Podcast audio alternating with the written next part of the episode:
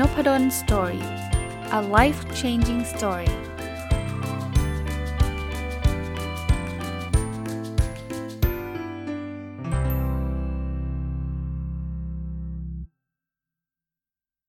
สวัสดีครับ ยินดีต้อนรับเข้าสู่นพดล story podcast นะครับ วันนี้เอาหนังสือที่ชื่อว่า The Power of Meaning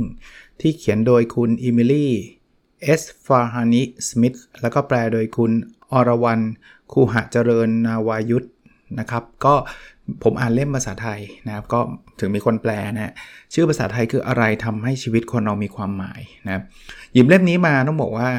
เพราะว่าชอบคำว่าความหมายของชีวิตนะมีคนพูดถึงเรื่องของความสุขกับความหมายอยู่ค่อนข้างเยอะเลยนะครับ แล้วผมก็ชอบคำเปรียบเปรยว่า เอ้ยคุณอยากรู้ใช่ไหมว่าความสุขกับความหมายของชีวิตเนี่ยมันแตกต่างกันยังไง คือ ปกติปกติเรามักจะคิดว่ามันเป็นสิ่งที่มันมันไปด้วยกัน ซึ่งมันก็มีหลายอย่างไปด้วยกันนะ หลายครั้งเนี่ยเราทำอะไรที่มันมีความสุขเราก็มีความหมายด้วยนะครับ เราก็เลยรู้สึกอาจจะสับสนว่า เอ๊ะ แล้วมันต่างกันตรงไหน เขาบอกให้นึกถึงตอนมีลูกครับเขาบอกมีลูกเนี่ยมันสร้างความหมาย แต่มันอาจจะไม่ได้สร้างความสุข หลายคนยอมรับเลยนะพอมีลูกเนี่ยภาระมาเลย กลางคืนก็นอนไม่ได้ลูกเล็กๆเนี่ยชัดเจนมากก็เหนื่อย ต่อให้ลูกโตแล้วนะ มันยังมีเรื่องหนักใจเรื่องอะไรหลายหลายหลายเรื่องเลยนะมันคือมันคือบางทีมันก็อาจจะไม่ได้มีความสุขตลอดเวลา ไม่ได้แบบว่าโอ้แฮปปี้มีความสุขตลอดเวลา แต่มันมีความหมายจริงนะผมผมไม่ได้บอกว่าคนที่ไม่มีลูกเนี่ยตัดสินใจผิดหรืออะไรแบบนั้นเลยนะไม่ไม่ไม่เกี่ยว เพราะว่าแต่ละคนเนี่ยมีบริบทที่แตกต่างกัน แต่ว่ากำลังจะบอกสำหรับคนมีลูกแบบว่า ท่านเข้าใจเขาว่าความหมายแหละ คือมันมันเหมือนเรามีมันมีเป้าหมายบางอย่างในชีวิตอะ เรารู้สึกว่าเราเราเรามีอะไรสักอย่างที่เราจะต้องทำนะครับ ถึงแม้ว่าบางอย่างเราอาจจะแบบโอ้โหไม่อยากตื่นเช้าเลยอันนี้ผมยกตัวอย่างลูกเล็ก ๆ นะอยากนอนเนี่ยอยากนอนเนี่ยมันมีความสุขมากเลยได้นอนได้เที่ยวได้ได้กินอะไรอย่างที่อยากตัวเองอยากกินอะไรเงี้ยแต่พอมีลูกแล้วมันมันมีห่วงแล้วมันก็ไม่ได้นอนมันอาจจะกินไม่ได้ตามมื้อตามเวลา หรืออะไรก็ตามนะแต่ลึกๆมันมันรู้สึกมีความหมาย บางทีความสุขที่มันไม่มีความหมายก็มีนะเขาบอกยกตัวอย่างเช่น เราอาจจะแบบเออนั่งดูซีรีส์กินป๊อปคอร์นก็มีความสุขแต่มันก็เรื่อยๆ ไปเรื่อยๆนะมันก็ไม่ได้มีความหมายอะไร แต่ไม่ได้บอกว่าอะไรดีกว่าอะไรนะจริงๆเราสามารถมีความสุขแล้วก็มีความหมายไปด้วยกันได้นะครับ คราวนี้หนังสือเล่มนี้ผมก็สนใจว่าอะ นอกจากไอ้เรื่องของความแตกต่างระหว่างความสุขกับความหมายแล้วเนี่ยหนังสือเนี่ยเขาสอนให้เราว่าตามชื่อนะอะไรทำให้ชีวิตคนเรามีความหมาย ก็อยากรู้ว่าว่าเฮ้ยเราอยากจะมีความหมาย อยากจะหา meaning of life เขาเรียกอะไรนะ ความหมายของชีวิตเนี่ยจะหาได้ยังไงนะครับเขาก็เริ่มต้นว่าบทที่ 1 คือวิกฤตความหมาย วิกฤตความหมายคือ เดี๋ยวนี้คนเราไม่ค่อยได้คิดเรื่องนี้สักเท่าไหร่ คือสังเกตไหมเดี๋ยวนี้เราจะต้องการอะไรที่มันแบบสุกระยะสั้นเนี่ยนะมันอาจจะเป็นเรื่องโซเชียลมีเดียเรื่องอะไรก็ไม่รู้นี่ก็เรียกว่า instant gratification นะคือแบบทำปุ๊บมีความสุขปับ๊บเราจะไม่ค่อยไม่ค่อยพูดถึงสิ่งที่แบบว่าทำเสร็จแล้วเนี่ยในระยะยาว 10 ปี 20 ปีจะมีความสุข หรือจะมีความหมายมากขึ้นเนี่ย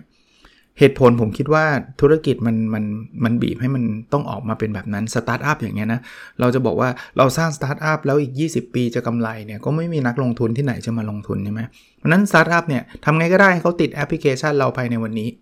ทำไงก็ได้ให้เขาล็อกอินเข้ามาวันละ 5 ครั้ง 10 ครั้ง เพราะฉะนั้นมันก็ต้องใส่สารคำว่าสารนั่นคือ ใส่แรงกระตุ้นอะไรบางอย่างที่ทำให้เรามีความสุขทันทีที่เราทำมันก็เลยกลายเป็น culture นะว่าเราไป ขวนขวายหาสิ่งที่มันเป็นความสุขระยะสั้นนะเขาก็เลยบอกว่ามันเป็นวิกฤตความหมายนะคนเราก็ดูเหมือนกับ เออ เราไม่รู้ว่าเราแต่ละวันเราทำอะไรยังไงนะครับแล้วเวลามันอาจจะคอนซูมไปนะถูกดึงไปแต่ว่าก็ไม่รู้ว่ามันถูกดึงไปยังไง คราวนี้แล้วจะทำยังไงชีวิตมีความหมาย บทที่2เนี่ยเขาแปลเป็นว่าความผูกพันเขาบอกว่านี่คือปัจจัยแรกเลยนะความผูกพันภาษาอังกฤษ ถ้าผมถ้าผมแอบ จำไม่ผิดนะว่าแอบจำไม่ผิดคือถ้าผมดูแล้วไม่ผิดเนี่ยคำว่า belonging อะการได้รับการยอมรับ การได้รับการเป็นส่วนหนึ่ง ลองลองนึกภาพนะครับว่าเอาเรื่องงานก็ได้นะ เราไปที่ทำงานเนี่ยแล้วเราแบบได้รับการยอมรับว่าเราเป็นพนักงาน เป็นเพื่อนร่วมงาน เป็นใครก็ตาม หรือเราอยู่ในครอบครัวแล้วเราได้รับครอบการยอมรับจากครอบครัว ชีวิตเราจะมีความหมายขึ้นทันทีเนาะถึงแม้ว่ามันอาจจะไม่มีความสุขมากนะัก สมมุติว่างานมันอาจจะหนัก แต่หัวหน้าก็รู้สึกว่าเราเป็นเพลเยอร์เป็นผู้เล่นคนสำคัญของทีมเนาะหรือลูกน้องก็บอกว่าโหคนนี้นี่สุดยอดแบบอยากให้อยู่ในทีม การงานงานเหล่านั้นซึ่งมันอาจจะโหต้องทำทำเยอะเลยทำแล้วไม่สนุกเลย มันก็อาจจะทำให้เราสามารถทำงานในลักษณะนั้นได้มากขึ้น อย่างที่บอกความหมายกับความสุขอาจจะไม่ได้มาที่เดียวกัน แต่ถ้าเกิด มันมาที่เดียวกันได้ก็ดีครับ คืองานก็อยากทำอยู่แล้ว แล้วแถมเราได้รับการยอมรับ ได้รับการเป็นส่วนหนึ่งของของทีม ส่วนหนึ่งของบริษัท มันก็จะมีเป็นงานที่มีความหมาย เพราะฉะนั้นเนี่ย อันนี้เป็นข้อข้อเตือนใจอันหนึ่งนะครับ ว่าถ้าเกิดชีวิตท่านเริ่มไม่มีความหมายลองดูซิว่าเราไปอยู่ในที่ที่คนเขาไม่ยอมรับเราหรือเปล่า ส่วนตัวเนี่ยผมผมผมเชื่อในข้อนี้มากๆนะครับว่าถ้าเราไปผิดที่เนาะ คือไปอยู่ในที่ที่แบบว่าไม่มีใครเห็นคุณค่าเราอะเขามาเขาเราจะมาประชุมหรือไม่มาประชุมก็ไม่สน เราจะให้ความคิดเห็นคนก็อิกนออิกนอก็คือเพิกเฉยกับความคิดเห็นของเราอย่างเงี้ยงานนั้นมันจะขาดความหมายไป อาจจะได้เงินเดือนเยอะนะ แต่ผมเชื่อนะว่าเราจะทำได้สักพักแล้วเราก็บอก ไม่ไหววะ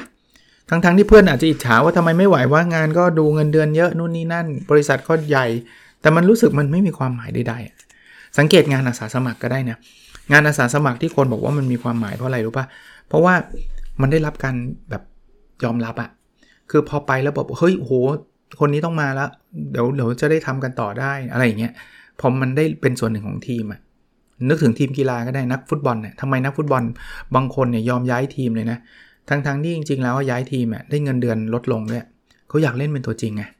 เพราะว่าการได้เขาได้รับการยอมรับในฝีไม้ลายมือ ให้เป็นส่วนหนึ่งของทีมตัวจริงเนี่ยมันมันมีความสุขกว่าการที่เขานั่งอยู่สำรอง แล้วก็ได้รับตังค์รับตังค์รับตังค์คือรับตังค์มันก็ดีนะแต่มันไม่มีความหมายไงนั้นตัวสำรองที่เก่งๆจะหายากหน่อย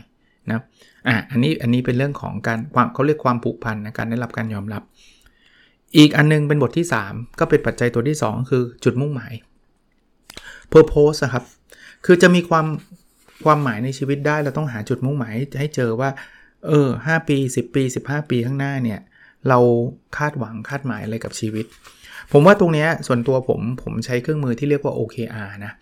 ผมก็จะมีจุดมุ่งหมาย จริง ๆ การมีจุดมุ่งหมายมันเป็นสิ่งที่ดีนะ มันทำให้ชีวิตเราขับเคลื่อนแบบมีทิศทางอะ่ะพอมันขับเคลื่อนแบบมีทิศทางพลังเราจะมากขึ้น สังเกตไหมครับว่า ถ้าบางช่วงเราแบบลอยไปลอยมา ไม่รู้จะทำอะไรดี มันจะเบื่อมากเลยนะ บอกว่าวันนี้ทำอะไรดีว่าไม่รู้ละอย่างเงี้ยที่เราใช้คาว่าค่าเวลาค่าเวลาเนี่ยแสดงว่าเราเริ่มไม่มีทิศทาง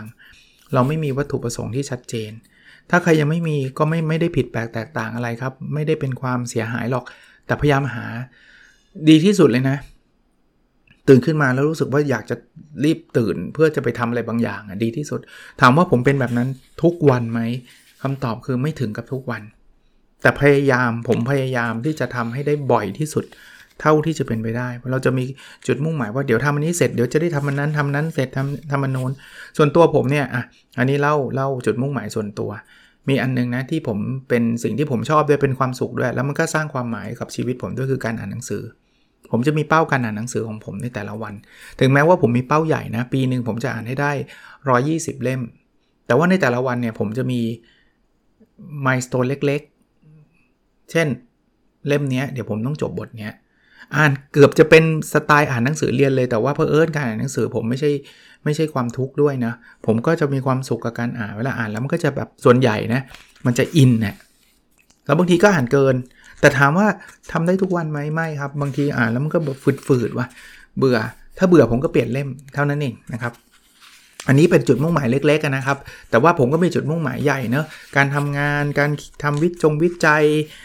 การสอนการอะไรเงี้ยผมก็จะมีจุดมุ่งหมายของผมไว้นะครับนั้นอันแรกนะความผูกพันใช่ไหมอันที่ 2 คือจุดมุ่งหมายนะอันที่ 3เขาบอกว่าเราจะมีความหมายนี่ต้องผ่านการเล่าเรื่อง การเล่าเรื่องมันเหมือนกับเป็น storytelling อะชื่อภาษาอังกฤษเป็นแบบนั้นนะ่ะมันมันจะทำให้เราเห็นการเติบโตของเราที่ผ่านมาในอดีต แล้วก็หนทางของเราที่กำลังจะเดินหน้าไปสู่อนาคตนะ่ะผมว่า การสร้างเรื่องราวเหล่านี้ซึ่งผมเชื่อว่าทุกชีวิตนะ คนทุกคนมีเรื่องราวที่ยูนิคยูนิคแปลว่ามันมีเอกลักษณ์ไม่มีชีวิตใครที่เรื่องราวเหมือนกัน เหมือนกับของอีกคนหนึ่งร้อยเปอร์เซ็นต์อยู่แล้วนะต่อให้เป็นฝาแฝดเลยอะเกิดมาเนี่ยมุมมองต่างๆ ของโลกเราก็จะเปลี่ยนแปลง วิธีการทรีตเรากับทรีตพี่หรือน้องเราก็จะแปลเปลี่ยนไป เพราะนั้นทุกเรื่องราวเนี่ยมันมีความหมายแล้วสังเกตไหม เวลาเราอ่านเรื่องราวต่างๆเนี่ยเราจะอินได้เยอะเลย เพราะว่าแทนที่จะบอกว่าคนนี้จนแล้วจบใช่ปะเขาจะเล่าเรื่องความยากจนของเขามาปุ๊บแล้วเราจะเข้าใจเลยว่าอ๋อทำไมเขาถึงเป็นแบบนั้นแบบนี้เราเรามีโอกาสที่จะอินในสิ่งนั้นมากขึ้น เขาก็บอกว่าไอ้ไอ้เรื่องราวเนี่ยมันจะสร้างความหมายกับชีวิตได้ ผมแนะนำนะครับ บางคนบอกว่าไม่ไม่ได้เป็นนักเขียนเขียนไม่เป็นไม่ไม่ได้เกี่ยวกับการเป็นนักเขียนครับ พยายามจะจะ หาเรื่องราวอะไรบางอย่าง ที่มันเป็นตัวกระตุ้นทำให้เราแบบมีความหมายขึ้นมาได้ ผมผมจำเรื่องนี้เรื่องเรื่องหนึ่งได้ครับ เป็นเรื่องของคนที่ประสบความสำเร็จคนหนึ่งก็แล้วกันนะครับขออนุญาตไม่เอ่ยนามเขาบอกว่าที่เขามาประสบความสำเร็จจนถึงได้ทุกวันนี้เนี่ยมันเกิดจากเหตุการณ์เหตุการณ์หนึ่งที่แม่เขาป่วยนะครับแล้วเขาเข้าโรงพยาบาลแล้วแม่เขาต้องไปรอคุณหมอ แล้วเขารู้สึกว่าทำไมทำไมชีวิตของคุณแม่จะต้องแบบ ลำบากลำบนแบบนี้ เพื่อเขานะคุณแม่ก็เลี้ยงเขามาตั้งแต่เด็ก ๆเขาก็เลยลุกขึ้นมาบอกไม่ได้ละต่อไปเขาจะไม่ไม่ให้เห็นภาพนี้อีกแล้วคุณแม่จะต้องได้รับการรักษาที่ดี คุณแม่จะได้ไม่ต้องมารอหมอแบบแบบแบบอย่างเงี้ยนะครับ คือคืออยากให้คุณแม่มีชีวิตความเป็นอยู่ที่ดีขึ้น แล้วเขาก็มีแรงขึ้นขึ้นมา แล้วเขาก็มาทำอะไรหลาย ๆ อย่าง ซึ่งแต่ก่อนเขาอาจจะไม่เคยกล้าทำตอนนี้เขาก็กล้าแล้วเขาก็ประสบความสำเร็จ เนี่ยมันคือ storytelling นึกออกไหม คือมันไม่ใช่ telling เอาไว้เอาไว้เล่าขายคนอื่นนะ มันคือ tell telling ก็คือการตอบตัวเองอะหาโมเมนต์นั้นให้เจอผมเชื่อว่าทุกคนมีโมเมนต์แบบเนี้ยโมเมนต์ที่แบบตอนนั้นเราอาจจะไม่ได้คิดอะไรอะแต่ตอนนี้เราลองมาคิดดู บางคนมีความหมายในชีวิตจากการเห็นลูกคลอดมาวันแรกอะคือแบบรู้แล้วว่าว่าแบบฉันมีชีวิตเพื่อเพื่อเด็กคนนี้อะฉันมีชีวิตเพื่อเพื่อคนคนนี้อะไรเงี้ย บางคนมีความหมายในชีวิตเมื่อเจอคู่รัก แล้วเขาตอบตกลงแต่งงานหรือ whatever ครับ คือคือมันอาจจะเป็นอีเวนต์หนึ่งในชีวิตที่แต่ก่อนเราไม่เคยให้ความหมายอะไรมัน คือผมเข้าใจนะว่าคือมันมีความหมายแหละ แต่เราไม่เคยมาตระหนักรู้ แต่พอตอนนี้เราหาเรื่องราวพวกนี้ขึ้นมาได้นะพอตระหนักรู้นะ เราจะรู้เลยว่าเรามีชีวิตอยู่เพื่ออะไร อารมณ์แบบนั้นนะครับ ลองดู บทที่5เขาพูดถึงอีกปัจจัยหนึ่งก็เรียกว่าการข้ามพ้นตัวตนครับพูดง่ายๆว่าความหมายชีวิตเนี่ยมันไม่ใช่แค่ว่าขอให้ฉันรวยแล้วจบ ขอให้ฉันมีความสุขแล้วจบ สังเกตคนที่เขาอินเรื่องแบบ meaning of life เนี่ย คือคนที่ช่วยเหลือคนอื่นเยอะๆครับ ใช่ครับ การช่วยเหลือตัวเองไม่ได้ผิดอะไร และเป็นสิ่งที่ควรทำการช่วยเหลือครอบครัวและคนใกล้ชิดก็ดีครับ แต่ยิ่งเราสามารถช่วยคนได้เยอะเท่าไหร่นะ เราจะยิ่งมีความหมายในชีวิตมากเท่านั้นครับนั้นผมผมแนะนำเอาจากใกล้ตัวก่อนเอาตัวเราเองก่อน ช่วยให้ตัวเราเองมีความสุข มีความเป็นอยู่ที่ดี คราวนี้คนรอบข้างเรานะลูกเรา พ่อแม่ภรรยาสามีพี่น้องเรา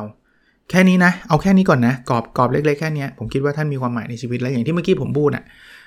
เขาลุกขึ้นมาเขาทำเพื่อแม่เขาทำเพื่อพ่อเขา เขาลุกขึ้นมาทำเพื่อลูกเขาทำเพื่อคู่ชีวิตเขา มีความหมายแล้วมีความหมายแล้ว แต่ถ้าเรายังมีกำลังมากกว่านั้นอีก เราไปไกลได้ก่อนมากกว่านั้นนะ เราไปช่วยช่วยเหลือคนยากไร้ เราไปช่วยเหลือคนที่เขาลำบากให้มีชีวิตดีขึ้นไม่มากก็น้อย ความหมายจะเกิดขึ้นทันทีผมผมก็มักจะเปรียบเปยนะ ผมก็ไม่ได้แบบโอ้โหอะไรมากมายหรอกแต่ว่าผมก็ชอบชอบพูดถึงพอดแคสต์อย่างบทแบบเนี้ยผมเชื่อว่าผมทำแล้วมันมีความหมายในชีวิตผมเพิ่มขึ้น เหตุผลเพราะอะไร ผมเอาเรื่องที่ผมได้อ่านน่ะซึ่งผมก็คิดว่าหนังสือเล่มนี้ก็คงไม่ได้เป็น best seller ทุกคนต้องอ่านน่ะ เผลอเผลอจำนวนคนอ่านอาจจะมีไม่เยอะด้วยซ้ำแต่ power of meaning เนี้ยผมอ่านแล้วผมก็มาเล่า แล้วผมก็เชื่อนะครับว่าสิ่งที่ผมเล่าเนี่ยไม่มากก็น้อยนะ เดี๋ยวมันจะไปตอบโจทย์ใครบางคน แล้วแบบโอ้โหอาจารย์เข้าใจแล้วผมแบบหาความหมายในชีวิตมาตั้งนานแล้วแบบเจอแล้วอะไรเงี้ยผมผมดีใจด้วยเลยนะ ทั้งทั้งที่ผมไม่เจอไม่เคยเจอหน้าท่าน ผมอาจจะไม่เคยรู้จักชื่อเสียงเรียงนามท่านเลย หรือท่านอาจจะไม่ได้มาบอกผมด้วยซ้ำแต่แต่ มันมันเรารู้ไงว่าสิ่งที่เราทำมันมีความหมายอะ่ะนี่คือเหตุผลเลยนะ ผมก็พูดอีกอีกรอบหนึ่งก็ได้นะ ถ้าท่านไม่เบื่อว่า คือเหตุผลหลักเลยที่ผมลุกขึ้นมาทำพอดแคสต์คือถามว่าทำพอดแคสต์รวยไหมผมไปบรรยายเรื่องตามองค์กรรวยกว่านี้เยอะแยะครับ ได้เงินมากกว่านี้เยอะแยะครับ แต่ว่ากลายเป็นว่าตอนนี้เวลาอย่างน้อยๆ วันละชั่วโมงอะที่ผมต้องมานั่งทำพอดแคสต์ไม่ใช่อย่าใช้คำว่าต้องเลยแต่ว่ามันเป็นความสุขเป็นความหมายของชีวิตผมมากกว่า ที่มันได้ทำอะไรแบบเนี้ย แล้วมันได้ช่วยเหลือสังคมไม่มากก็น้อย มันไม่ได้ทุกคนหรอกครับ ที่บอกว่าฟังตอนนี้แล้วบอกโอ้โหเปลี่ยนชีวิตกันหมด ไม่หรอกครับ แต่ว่าแค่คนเดียวก็คุ้มแล้วนะ คุณเปลี่ยนชีวิตคนวันละคนเนี่ยให้เป็นชีวิตที่ดีขึ้นคุ้มไม่รู้จะคุ้มยังไงละนะครับ อารมณ์แบบนี้ครับก้าวก้าวพ้นตัวตนนะครับ ในบท ที่ 6เขาก็พูดถึงการเติบโตนะคือพอมันมีความหมายในชีวิตแล้วอะอย่างที่บอกนะมันก็ไม่ได้จำกัดอยู่แค่ตัวเรา ไม่จำกัดอยู่แค่ครอบครัวเรานะเราสามารถขยายใหญ่ไปได้เรื่อยๆนะใครจะไปรู้นะบางทีมันก็เกิดจากสิ่งเล็กๆนะที่เราทำอาจจะเป็นงานอดิเรกด้วยซ้ำนะครับ แต่พอทำด้วยใจแล้วจริงๆทำแล้วมันมีความหมายเนี่ยมันก็จะขยายวงไปเรื่อยๆครับ เหมือนผมว่าเหมือนเลี้ยงลูกนะผมเปรียบเทียบนะเวลาพูดถึงความหมายชีวิตแล้วผมชอบนึกถึงลูกนะคือเลี้ยงลูกเนี่ยเราก็เลี้ยงแบบตอนแรกเราก็เลี้ยงเลี้ยงเด็กอะ่ะก็อยากให้เขากินอิ่มนอนหลับมีความสุขอะไรเงี้ยแต่พอเขาเติบโตขึ้นมาเนี่ยมันเหมือนมันเหมือนเราได้เติบโตกับเขานะเราเห็นการเติบโตของเขาเนี่ยเราลึกๆมันมีชีวิตมันมีความหมายอะแล้วมันมันพร้อมกับมีความสุขอาจารย์ที่ปรึกษาผมเป็นยาเอกเนี่ยเขาบอกว่าการมีลูกเนี่ยเขาเรียก painful happiness คือเป็นความสุขที่มันเจ็บปวดนิดๆ เจ็บปวดตอนเหนื่อยกายเหนื่อยใจอะ่ะในในหลาย ๆ เรื่องบางทีความเป็นห่วงก็ถือว่าเป็นการเหนื่อยใจนะไม่จำเป็นว่าต้องลูกต้องเกเรนะแค่แค่เขาทำอะไรที่เรารู้สึกเป็นห่วงเขาเนี่ยเราก็จะเหนื่อยละไม่ทำไมไม่ไม่ไม่ทำอันนั้นทำอันนี้นะครับ แต่นั่นแหละสุดท้ายมัน มันรู้สึกดีอะ่ะมันรู้สึกว่า เออเออเราเรามีชีวิตเพื่อเขาอะอารมณ์แบบนั้นนะครับ แต่ก็ไม่ใช่จะเป็นเฉพาะลูกอย่างเดียวบางคนบอกไม่มีลูกนั้นแปลว่าชีวิตไม่มีความหมายหรือเปล่าไม่ครับ มันมีงาน มันมีการได้ช่วยเหลือคนอื่น มันมีอะไรหลาย ๆ อย่างนะคนไม่มีลูกก็มีความหมายในชีวิตได้เยอะแยะนะครับ ไม่จำเป็นต้องลูกเพียงแต่ว่า ผมเพลินความเป็นคุณพ่อก็เลยคิดถึงลูกเยอะนะครับพอพูดถึงความหมายผมก็จะไปลิงก์กับเรื่องพวกนี้เยอะนะครับ บทที่ 7เขาก็พูดถึงวัฒนธรรมแห่งความหมายนะครับเขาก็พูดถึงว่าจริง ๆ แล้วมัน มันไม่ใช่แค่ตัวเราคนเดียวนะ ในหลากหลายวัฒนธรรมเนี่ยเขาก็จะสร้างสิ่งต่างๆ ที่มันทำให้สิ่งที่เราทำอยู่เนี่ยมันมีความหมาย เอาง่ายๆ ศาสนาเนี่ยผมคิดว่าก็ใช่นะ มันเป็นความเชื่อ เรารู้สึกว่าเราได้ทำดีทำบุญ แล้วเราก็มีความสุข เราก็รู้สึกว่าได้ช่วยเหลือคนอื่นนะนั่นคือวัฒนธรรมอย่างหนึ่งอะ่ะ ที่สร้างความหมายได้ แต่ว่าไม่จำเป็นต้องเป็นศาสนานะมันอาจจะเป็นสมาคม อาจจะเป็นมูลนิธิ อาจจะเป็นอะไรก็ตามที่เราสามารถใส่สิ่งเหล่านี้ได้ ผมมองไปถึงแม้กระทั่งในองค์กรนะเราอยากให้พนักงานเนี่ยทำงานแล้วแล้วแบบไม่ใช่แค่ว่าทุกอย่างต้องเป็นเงินเนะ่ยเราผมพูดใน OKR พูดถึงในหลาย ๆ ตอนแล้วแหละ แต่วัฒนธรรมแบบนั้นนะ่ะถ้าเราสร้างขึ้นมาได้นะคือเวลาทำงานแล้ว เออมันไม่ใช่แค่ว่าเอ้ยอันนี้ได้กี่บาท อันนี้ได้กี่บาท แต่ว่ามันได้ถึงขนาดที่ว่า เออ วันนี้เราได้ช่วยเหลือใครบ้าง ผมนึกถึงอาจารย์เกตนะครับ อาจารย์กฤตินีจากจากจุฬาเนี่ยนะฮะที่อาจารย์พูดถึงรีเนนนะอาจารย์พูดถึงธุรกิจของญี่ปุ่นที่มุ่งเน้นในการสร้างความสุขให้กับลูกค้าเนี่ย ผมว่าอันเนี้ยมันคือความหมาย ถึงแม้ว่าการทำงานมันไม่ได้มีความสุขนะมันหนักนะ ทำแต่ละขั้นตอนละเอียดยิบเลยนะ ว่าต้องทำอันนั้นอันนี้อันนู้นอันนั้น ถ้าทำอย่างมีความสุขนะทำนิดเดียวก็จบแล้ว มันก็มีความสุขกลับบ้าน5้าโมงอะไรเงี้ยแต่พวกนี้คือทำเต็มที่แต่ทำเพื่ออะไรรู้ไหมให้ลูกค้ายิ้ม ให้ลูกค้ามีความสุข ช่วยช่วยยกระดับชีวิตของลูกค้าให้มันดีขึ้น ช่วยเขาได้กินของอร่อยอร่อยมากๆ ช่วยเขามีรอยยิ้มอะไรเงี้ยผมว่าอย่างเงี้ยมันคือความหมายนะมันก็ต้องสร้างวัฒนธรรมสิ่งเหล่านี้ขึ้นมา ก็โดยรวมคือประมาณนี้นะครับหนังสือเนี่ยมีเคสเพียบเลยนะครับ ก็ผมผมมีโอกาสต้องบอกว่าวันเสาร์อาทิตย์ที่ผ่านมาเนี่ยนั่งจมอยู่กับกองหนังสือนะคือแบบจริงมีงานเยอะมากนะแต่ว่าไม่รู้ไม่รู้ช่วงนี้อินมากกับการอ่านหนังสือ อ่านแล้วติดอะชื่อ The Power of Meaning อะไรทำให้ชีวิตคนเรามีความหมายนะครับ เขียนโดยคุณเอมิลี่เอสฟาชานิแล้วก็อาสมิธแล้วก็แปลโดยคุณอรวรันคูหะเจริญนาวายุทธนะครับ ก็เป็นหนังสือที่แนะนำอีกเล่มหนึ่งกันละกันนะครับเผื่อท่านจะสงสัยหรือสนใจเรื่องนี้ อยากจะไปอ่านเองหนานะแต่ผมอ่านรวดเดียวเลยเล่มเนี้ยโอเค ประมาณนี้นะครับแล้วเราพบกันในวิดีโอถัดไปครับ สวัสดีครับ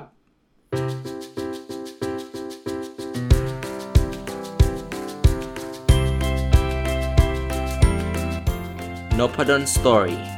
a life changing story